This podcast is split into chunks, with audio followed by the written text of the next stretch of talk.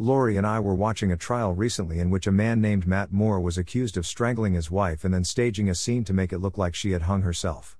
She was found three months after her disappearance, hanging from a tree branch with a USB cord around her neck. Without going into details, we were convinced Mr. Moore was guilty. He lied many times to the police. His behavior was suspicious. The prosecution's problem was that there was no way to connect Moore to his wife's death. No weapon.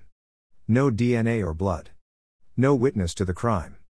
That must have been the reason the jury ruled Mr. Moore innocent.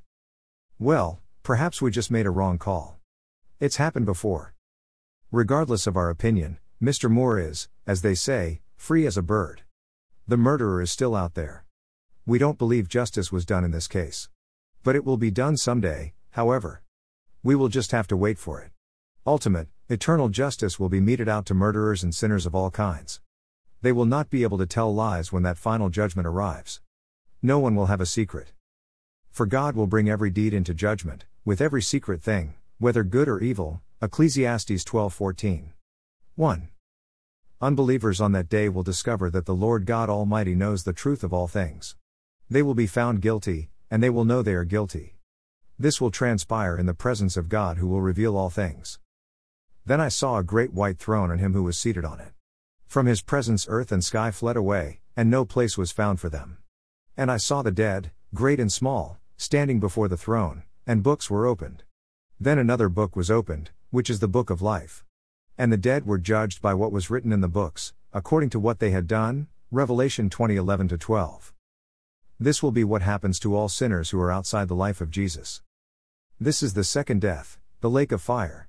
And if anyone's name was not found written in the book of life, he was thrown into the lake of fire. Revelation 20 14 b 15.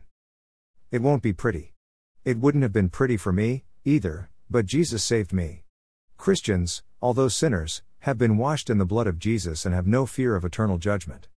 I hope Matt Moore will come to know him and escape this terrible fate. I will pray to that end. Now to him who is able to keep you from stumbling and to present you blameless before the presence of his glory with great joy, to the only God, our Savior, through Jesus Christ our Lord, be glory, majesty, dominion, and authority, before all time and now and forever.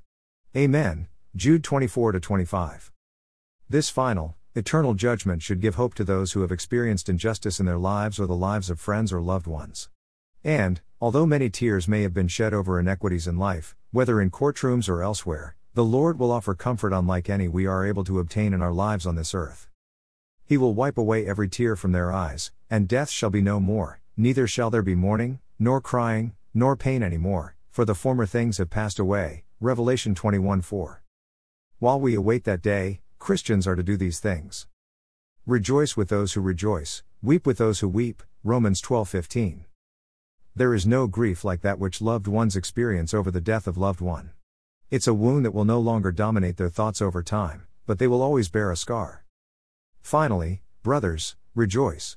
Aim for restoration, comfort one another, agree with one another, live in peace, and the God of love and peace will be with you. 2 Corinthians 13:11. Comfort one another. Amen. Lord, help us comfort victims of injustice. And please comfort us when we are in need. 1 All scripture quotations are from the Holy Bible, English Standard Version, 2016.